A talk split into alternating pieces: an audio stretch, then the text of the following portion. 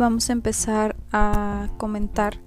el por qué yo inicié, por qué se me ocurrió esta idea de hacer un podcast. Es una iniciativa que he estado observando que se ha ganado un tipo de popularidad en todas estas redes sociales, puesto que es muy cómodo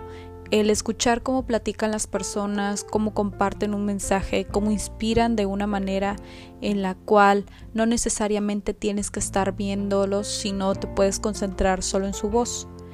Eh, de ahí derivado se me ocurrió esta idea de poder compartir un mensaje, de poder inspirar a las personas y poderles compartir algo que les pueda crear un cambio, una idea, algo que pudiera mejorar de alguna manera algún aspecto que ellos tuvieran en su vida.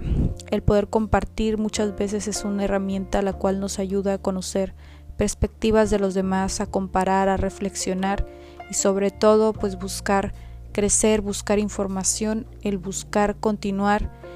Eh, muchas veces no tenemos la facilidad de accesar a lo mejor algún tipo de recurso y de esta manera es una manera más amigable, más fácil y pues sobre todo muy